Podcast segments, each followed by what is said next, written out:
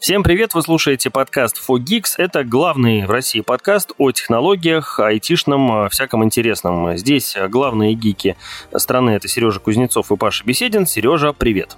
Привет, Паш. Как обычно, очень много новостей, все они интересные. Начнем, конечно же, с денег, а точнее с Мир Pay, который э, готовит для нас новый способ оплаты без использования пластика. Видимо, чиновники услышали стоны Э, людей по поводу того, что не нравится нам носить карточки в карманах, э, и мы хотим, как раньше, платить без них.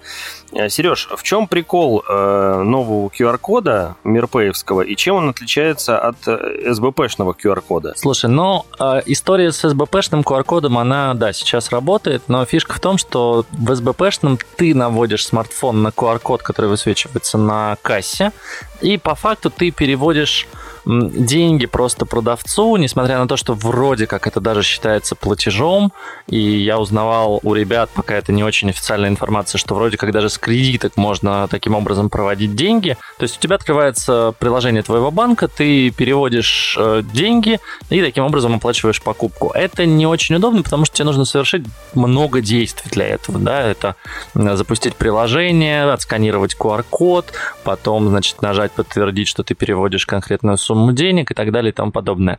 Здесь же будет чуть попроще. Тебе нужно будет просто иметь QR-код, ты его можешь, не знаю, хочешь поставить себе виджет на айфоне или на андроиде, хочешь поставить, э, не знаю, фотографию просто сохранить. И, соответственно, если у тебя наводит продавец на этот QR-код, то деньги у тебя списываются. У меня вопрос, конечно, большой, а что там с безопасностью? Не надо ли там подтверждать это все же? Потому что, ну, кажется, что у тебя могут просто украсть QR-код, показать его где-нибудь и оплатить таким образом покупки. Но подозреваю, что нельзя будет, нужно будет тоже в приложении что-то подтверждать.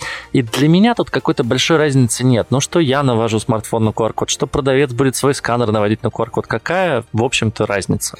Я так понял, что подтверждать все это хозяйство все равно нужно будет при помощи своего лица или Touch ID. А, как-то так это будет реализовано. И насколько я все правильно понял, QR-код каждый раз будет формироваться новый. То есть нельзя будет на бумажке этот QR-код нарисовать и раздать во все магазины, чтобы они деньги с тебя списывали. Короче, каждый раз нужно будет подтверждать, и, возможно, каждый раз QR-код будет меняться. Но посмотрим, как это все будет работать. Э, Слушай, Мир но здесь, да, здесь должен только... развиваться большая э, хорошая история в том, что это будет работать на айфонах, потому что сейчас SBP Pay, или как он там правильно называется, он, конечно, работает только в определенных банках. Мир Pay приложения на iPhone, насколько я знаю, вот на текущий день нет. То есть единственное, как ты можешь сейчас оплачивать с помощью телефона, это в тех магазинах, которые поддерживают SBP Pay. Если у тебя есть приложение банка, который также поддерживает SBP Pay, а это не все, э, ну, далеко не все банки, даже даже те банки, которые поддерживают сам СБП. То есть, например, Тинькова нет в списке банков, которые поддерживают СБП Pay. И после этого, да, ты можешь оплачивать. Но это очень ограниченно работает. Я надеюсь, что у мира, как у большой платежной системы, все же будет побольше банков внутри, и это будет реализовано чуть попроще. Прекрасно. Будем ждать э, миру всяческих успехов. Э, как говорится, миру мир. Э, Сереженька, что там у нас происходит с Samsung? Говорят, какой-то Samsung Wallet хотят запустить. Расскажи, что там и как. Да, ты знаешь, они решили объединить Samsung Pay и Samsung Pass. Надо признать, что Samsung Pay очень крутое для своего времени приложение и технология, потому что, если помнишь, они позволяли оплачивать даже на тех терминалах, где не работал PayPass. Телефоны, которые поддерживали Samsung Pay, они каким-то образом прокидывали через эм, датчик магнитной ленты информацию о платеже. Ну, в общем, это уже все давным-давно в прошлом, конечно же. Сейчас все работает через PayPass и PayWave и другие технологии беспроводной передачи данных о списании денег.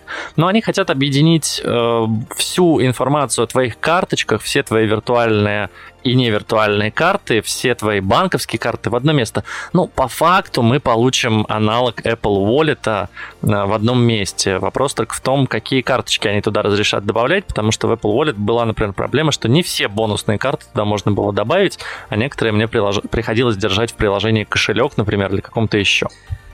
Да, интересно, Samsung замахнулся, конечно же. Будет круто, если они э, все это сделают так, как и обещают. Смотрю скриншотики, выглядит пока невзрачненько, но, наверное, к э, релизику как-то все это допилят. Самая и, крутая да, там сих... история, что они позволяют хранить э, данные блокчейна, то есть ты можешь туда и крипту тоже добавить. Понятно, что ты не Ого. сможешь ей никаким образом расплачиваться, но чисто мониторить, да, что вот у тебя сколько денег в крипто-кошельке, это прикольно. Непонятно только во всех ли странах это будет работать, где-то это легализовано, где-то не очень.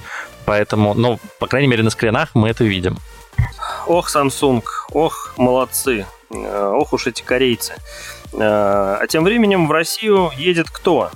Э, едут новые умные часы компании, которая называется... Как, Сережа? Amazfit. Или Huami. Amazfit, ну да, тот же Huawei, только Huami, но на самом деле нет. И говорят, что э, часы эти будут э, продаваться по каким-то, ну, совершенно смешным э, по нынешним временам деньги. Это 4 490 э, и 4, ну, короче, 4,5 и 5 тысяч рублей.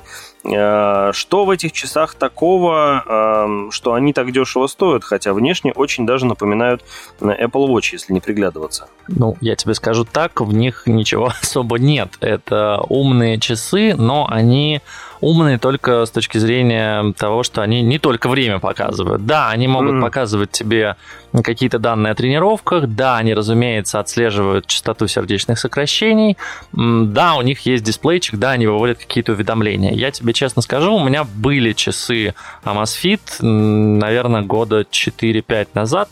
По сравнению с Apple Watch это небо и земля, разумеется, но э, тут важно отметить то, что Amazfit э, Bip в целом линейка, она довольно крутая. И начинали они с часов с яинком, и держали они месяц, то есть тебе не нужно было заряжать. Ну и как базовая, вот базовая функциональность умных часов в них, конечно, есть. Мне кажется, что это крутая история или для детей, или для тех, кто вот не очень дружит со смартфоном, не прям вот э, каждую минуту им пользуется, но хочет все же на руках носить не обычные часы, а какой-то умный гаджет, вот ему это интересно. Вот здесь такая штука, конечно, может пригодиться. Я не знаю, я думаю, что моей маме зашли бы такие часы, она сейчас ходит с э, браслетом Xiaomi, но вот если она захочет часы, я думаю, что я буду смотреть как раз в сторону Amazfit. Mm. Э, единственное преимущество, которое я увидел э, перед Apple Watch, когда прочитал характеристики этих часов, это то, что они могут работать две недели к ряду, но это, видимо, если тренировками не пользоваться.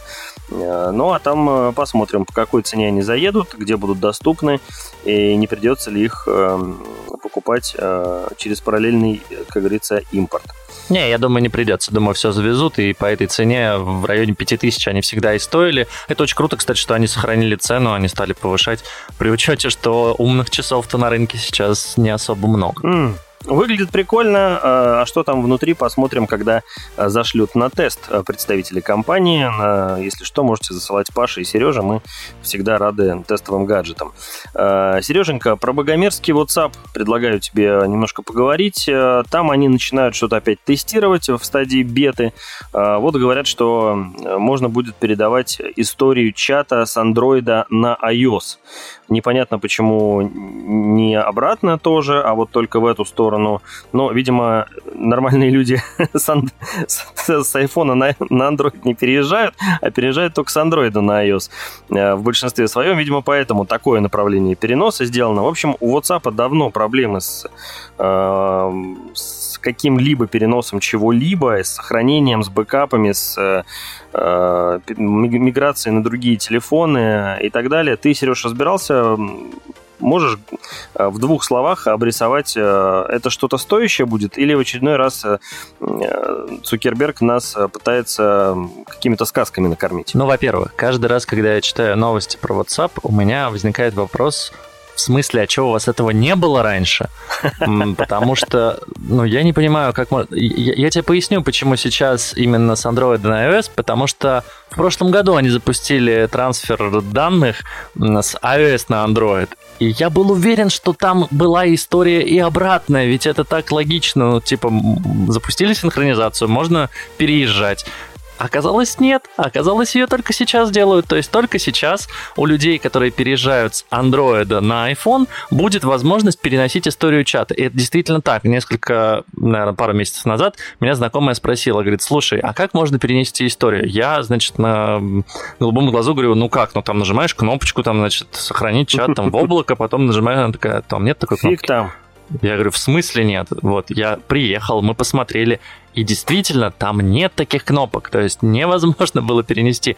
Для меня поразительно, почему люди до сих пор пользуются этим. Ну, наверное, если ты не меняешь устройство, наверное, если ты пользуешься одним, одной операционной системой постоянно, наверное, тебе это и не нужно.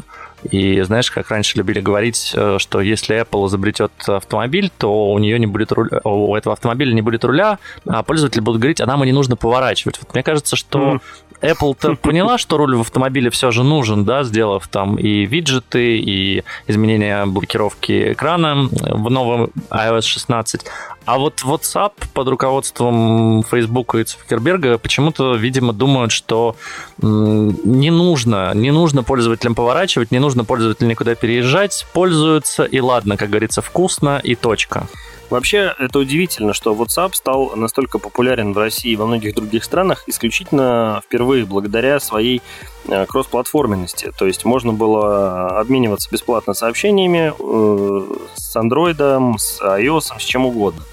А, и вот они профукали момент, когда, собственно, у других людей появилось все то же самое, например, у Телеграма и серверное хранение данных э, и кроссплатформенность и все остальное, а эти ребята что-то вот застряли э, где-то вот там и до сих пор этого не сделали. Чтобы был понятен масштаб катастрофы в э, WhatsApp, если кто-то еще сомневается, что нужно линять с, этой, с этого мессенджера и переходить на Telegram, я год или два назад удалил у себя WhatsApp на своем телефоне. Перед этим я удалил учетную запись. То есть, вы понимаете, я ее как бы удалил, что называется, из недр э, WhatsApp. Э, потом снес приложение.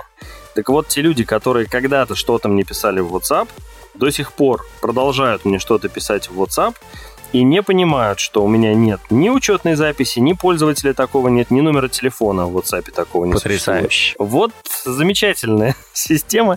В общем, ребята, если вы еще сидите на WhatsApp, бегите оттуда. Вам советуют э, главные гики страны. Это Сережа Кузнецов и Паша Беседин. Да, пожалуйста, что. поставьте Telegram, сигнал. В конце концов, поставьте Viber. Он, конечно, отвратителен. И э, ну, даже он не такой тупой, как WhatsApp э, под предводительством Facebook, кстати, забыл сказать, что Facebook принадлежит компании Meta, признанной экстремистской и запрещенной организацией на территории Российской Федерации. Отвратительно.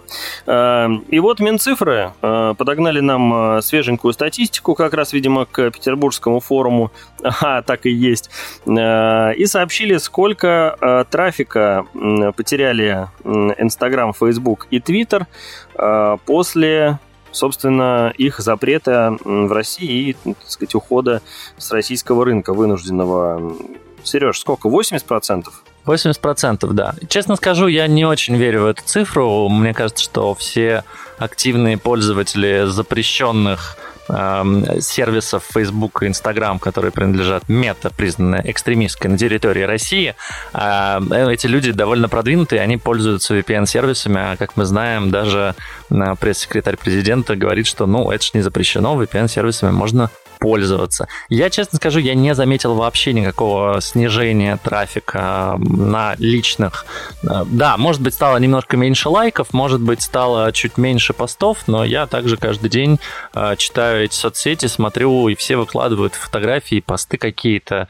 И жизнь там продолжается, она там не остановилась. Возможно, возможно в массах, если смотреть там именно э, трафик, что люди там перестали смотреть видео, или, не знаю, люди перестали там заходить туда каждую минуту своей жизни, заходят, ну, не знаю, несколько раз в день, потому что им нужно включать VPN, так или иначе. Возможно, вот если так мерить, то да. В остальном, ну, я бы не сказал, что эта цифра хоть о чем-то говорит. Но ты понимаешь, э, что они могли потерять э, трафик российский как бы номинально. То есть все, кто заходит туда через VPN, автоматически не учитываются как российский трафик. А, ну, кстати, да-да-да. Немцами, да. не знаю, кем-то еще, американцами. То есть вот, можно сказать, что, мне кажется, просто... цифры могут быть нормальными. 80% людей стали заходить через VPN. Но нет, нет, я не думаю, что все так обстоит э, на самом деле. Нет, намного все меньше стало всего, и в, в Инстаграме там же вообще сейчас какая-то дичь происходит с э, лентой, с этими э, клипами, которые стали теперь э, появляться в ленте. Ну, в общем, там какой-то дурдом. Я зашел разочек э, и сразу убежал, испугался всего этого. Ребят, тележенька, тележенька. Сейчас вот э, Паша Дуров э, одумается, послушает предыдущие наши три выпуска подкаста, э, увидит мой совет, услышит мой совет по созданию отдельной ленты, так сказать, э, вот, удобненькой. И, я думаю, реализует это, и всем будет счастье. Телеграмчик нам заменит э, все. Да, я думаю, что рано или поздно Telegram там заменит. Ну, если не совсем все, но как минимум социальные сети, да, он способен. Я не знаю, я уже нигде, кроме как в Телеграме, честно говоря, новости и не получаю. Ну и, конечно, в Телеграме находится наш прекрасный канал Fogix. Если вы еще не подписались, обязательно сделайте это. Ищите по точно такое же название, как у подкаста Telegram Fogix. Там вы узнаете все свежие новости. И самое главное, увидите ссылки в том числе на то, что мы сейчас с Пашей обсуждаем. О, да. Лучше, конечно, ничего не читать, слушать нас, потому что мы гораздо интереснее, чем ссылки. Но если кому-то интереснее читать или удобнее, то пожалуйста. А, и вот у нас э, очередная эпоха завершается, Сережа. А, Microsoft говорит, что все, Internet Explorer больше не жилец. Э, пользуйтесь Edge. И вот говорят, что 27 лет уже прошло с тех пор, как э, Explorer появился на настольных компах. И теперь его поддерживать не будут. Скажи, пожалуйста, ты как думаешь, э, почему пользователи сидят на старых софтинках, каких-то программах, даже после официального завершения поддержки? Понятно, что сейчас, наверное, таких людей меньше, но я знаю парочку. Для меня загадка до сих пор. Вообще, ты знаешь кого-то, кто сидит сейчас на Internet Explorer е? Паш, ну это синдром утенка, конечно же, да, знаю, к сожалению, и знаю, что у Японии, например, сейчас будут некоторые проблемы с переездом и переводом пользователей, потому что там э, люди, юзеры старшего поколения, они сидят на Internet Explorer 11, и, а может даже и раньше, я, я еще помню пятый и шестой, прости господи, когда нужно было на сайтах поддержку делать его. В общем, да, люди сидят, э, сидят, потому что привыкли. Я вот недавно обсуждали, что значит, для приложения Apple Music на маках, причем на, в том числе на маках, которые с M1 и теперь уже с M2, можно сделать скин, как в Винампе. То есть, прикинь, люди заморочились. Mm. Мало того, что кто-то заморочился это сделал, так кто-то еще этим пользуется. Там еще скачиваний несколько тысяч. То есть, Винамп, ну, который ну, это же, умер это уже же, лет это 10 это, назад. Так это же это легенда, невероятная. понятно, конечно. Разумеется, плейлисты, вообще с ума сойти. Облачный стриминг, зачем нам это все нужно? Ну, также эти люди, зачем нам эти плагины, зачем нам сложный хром, который надо где-то там устанавливать, что-то логиниться, он постоянно что-то требует, а, неудобный, непонятный интерфейс. Вот, Internet Explorer, прекрасно, две кнопки, строка поиска, ну, вкладки сделали, ну и ладно, в общем-то, можем с ними как-нибудь жить не знаю. Ну, опять-таки, да, люди старшего поколения пользуются, потому что привыкли. Люди другого поколения не пользуются, потому что не привыкли. Наверное, пользуются в каких-то государственных э, предприятиях, потому что я помню, что неоднократно говорили в России в том числе, что нужно готовиться к отключению Internet Explorer а, потому что некоторые сервисы, в том числе у крупных, кстати, корпораций, а там Cisco, SAP и прочих, были завязаны и заточены только только под Internet Explorer. То есть они целенаправленно не делали поддержку ни Chrome, ни Firefox, ничего больше. Говорили, вот, мы разработали сервис, мы его разработали там 200 лет назад, он был сделан под Internet Explorer, мы его обновляли под Internet Explorer, поэтому будьте добры, пользуйтесь им из Internet Explorer, благо он у всех на винде стоит. Сейчас им придется, конечно, срочненько все это переделывать, но я надеюсь, что они начали это делать еще пару лет назад, когда стало известно, что в 2022 году, 15 июня, Microsoft отключит поддержку этого браузера браузером. Ох, друзья мои, только в банкоматах теперь сможете встретить, наверное, Internet Explorer и вообще все вот это вот 95-е Windows или 98-е. А у нас еще одна браузерная новость подоспела. Тут э, сообщают страшное. Э, компания Adobe, правильно, наверное, она так называется. Adobe. Adobe. Adobe. Планирует, планирует отказаться от денег. Представляешь, Сереж? Говорит, Сделаем Photoshop в интернете бесплатным для всех, чтобы любой мог зайти и э, себе, значит, нарисовать э, что-нибудь. Я не представляю, Что чтобы Adobe отказалась от э, денег, если честно, потому что ну, они просят буквально за каждый чих внутри своих продуктов э, что-нибудь им заплатить. У меня была подписка, но сейчас, разумеется, я не могу ее никаким образом оплатить со своей карточки, а все то, что предлагают через партнеров Softline в России, это стоит каких-то просто бешеных денег. Я не знаю, это там комиссия или что-то еще. Но, в общем, я теперь не могу оплачивать подписку, к сожалению. И для меня это новость радостная, потому что я люблю браузерные версии различных, э, различного софта. Он чаще, часто бывает, да, более упрощенный, но при этом более функциональный, более быстрый. Ты можешь зайти, что-то сделать, сохранить, тут же у тебя все есть, и не нужно там ставить приложение, запускать его, там, устанавливать плагины и так далее и тому подобное. Поэтому с одной стороны это очень крутая новость, с другой я не верю, что это будет полноценный Photoshop, потому что, ну, наверняка это сделано для того, чтобы пользователи попробовали, им понравилось, как пользоваться фотошопом, они наверняка еще запустят какие-нибудь курсы, как работать в этом онлайн-фотошопе, а потом им бы говорили, слушайте, а вот эту штуку лучше делать, или эту штуку вы вообще не сможете сделать в онлайн-версии, пожалуйста, переходите а, в полноценную. Вот, кстати, ссылочки. Я думаю, что это просто маркетинг, просто промо такое, которое они хотят сделать, чтобы, наоборот, привлечь побольше пользователей, открывать э, для себя Photoshop, э, возможно, еще Illustrator, потому что в прошлом году на самом деле показали облачные версии и Photoshop, и Illustrator. Но посмотрим, как это будет. Я не верю в благие намерения этой компании, скажем так. Э, думаю, ребята посмотрели, что есть уже много крутых аналогов за вменяемые деньги, в том числе на Apple платформе. Э, и поняли, что пора как-то привлекать аудиторию. И да, вот они, честно говоря, не стесняясь, говорят, что э, сервис э, будет, так сказать, фри-то-плейным, как говорится. Ну, да, Сначала да, да. Все, будет, все будет доступно, а потом функции будут постепенно отключать, пока вы не купите платную подписочку. Я, кстати, общем... больше того скажу. Если качественно погуглить, то ты сможешь и сейчас найти а, а-ля Photoshop, он максимально похож на Photoshop э, десктопный, а, но в браузере. И там большинство функций реально работает. И, ну, я посмотрю, что сделает Adobe, и потом как-нибудь обязательно расскажу, насколько это отличается от э, того, что есть сейчас.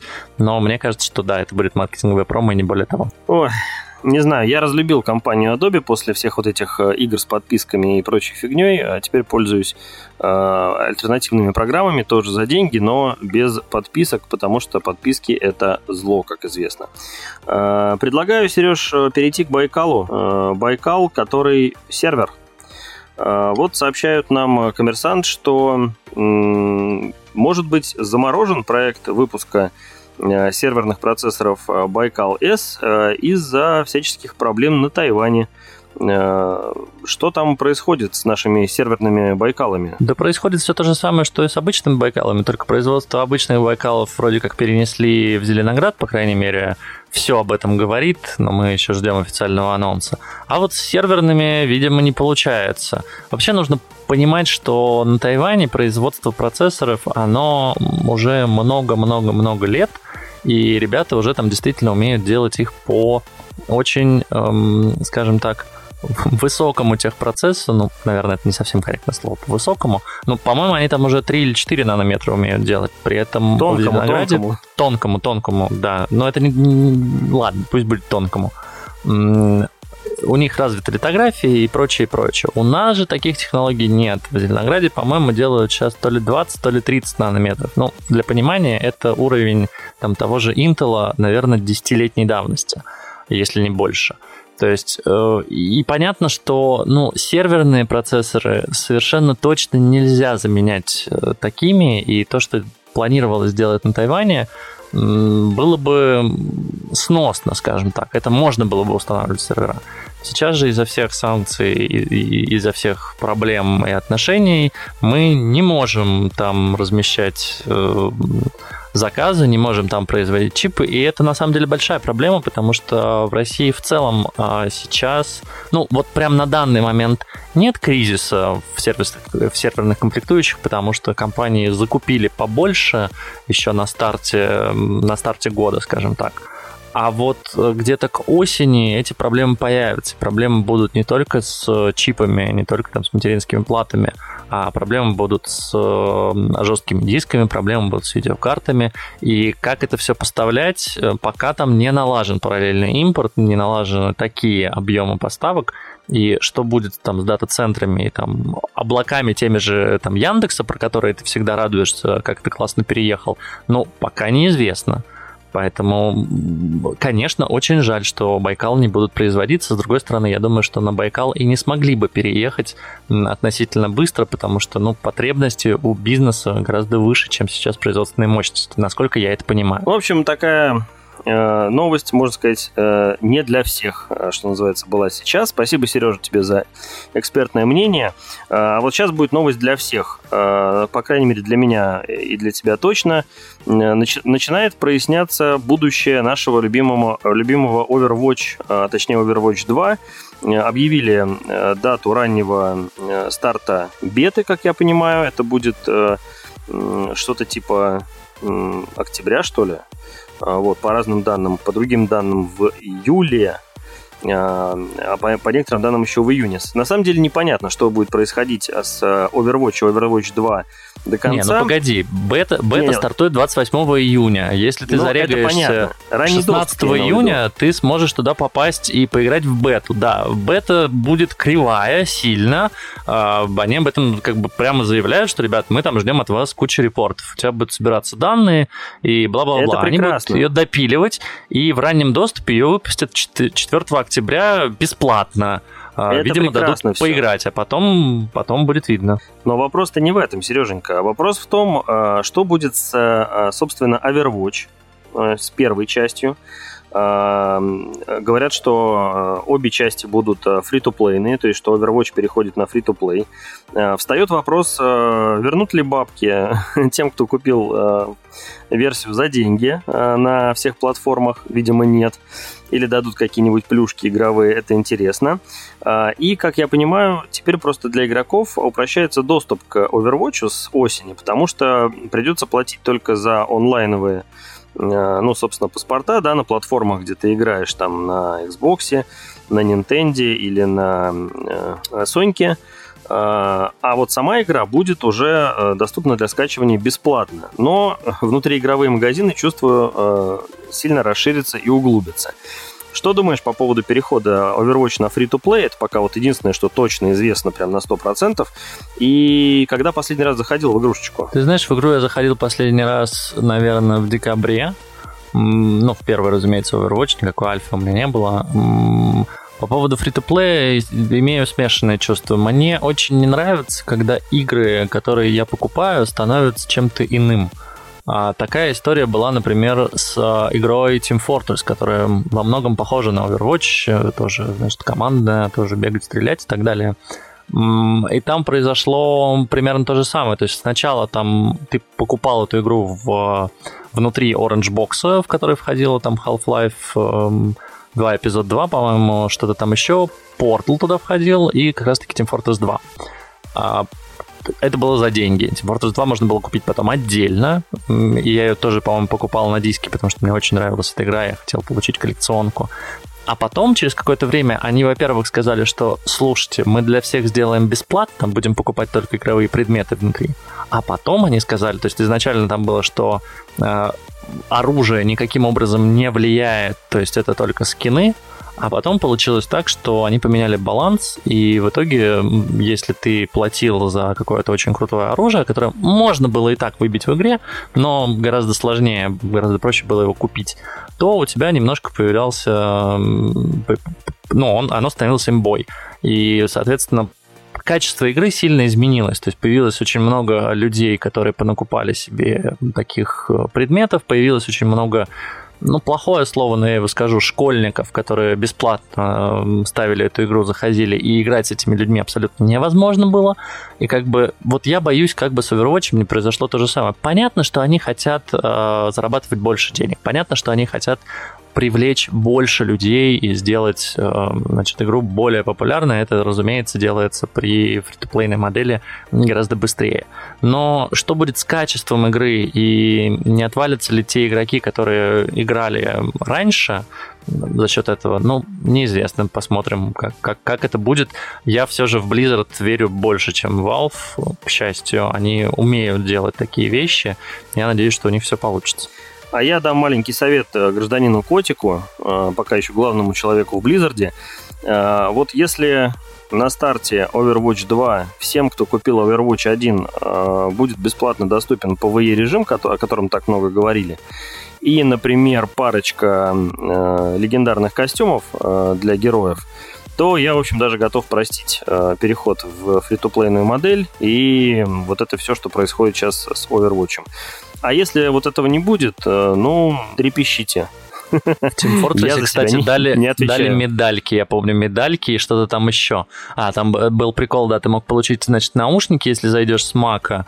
И я заходил, по-моему, мы даже просили одного товарища зайти со всех наших аккаунтов, чтобы их получить. И тебе давали медаль, что ты, типа, ты купил эту игру.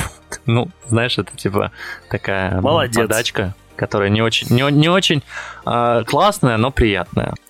Ох, Сереженька, много всего интересного ждет нас а, этой осенью. Там и Apple, там и Android, там и Overwatch выйдет. В общем, э, будем сейчас усиленно готовиться ко всем этим событиям. Но еще и лето, так сказать, только началось.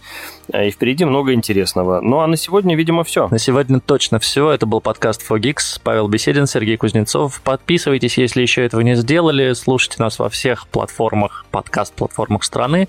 И подписывайтесь на телеграм-канал. Там тоже бывает много интересного помимо подкаста.